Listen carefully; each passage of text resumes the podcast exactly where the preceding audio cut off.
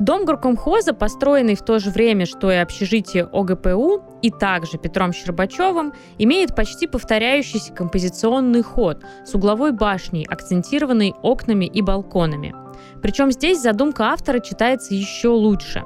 Как бы сдвинутый вглубь от красной линии объем угла создает такой интересный, можно сказать, приглашающий эффект. Разница между этими двумя постройками в том, что в доме горкомхоза окна и балконы как бы меняются местами. А также в этом доме запроектированы отдельные квартиры, а не коммунальные.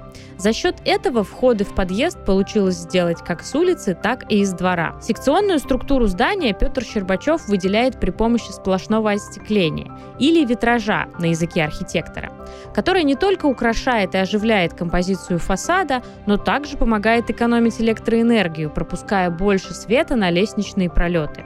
Вот такой вертикальный витраж от первого до последнего этажа – типичный конструктивистский прием. По нему вы всегда узнаете конструктивистское здание даже после самых радикальных перестроек. А следующая остановка – Дом просвещенцев на улице Галактионовской, 45.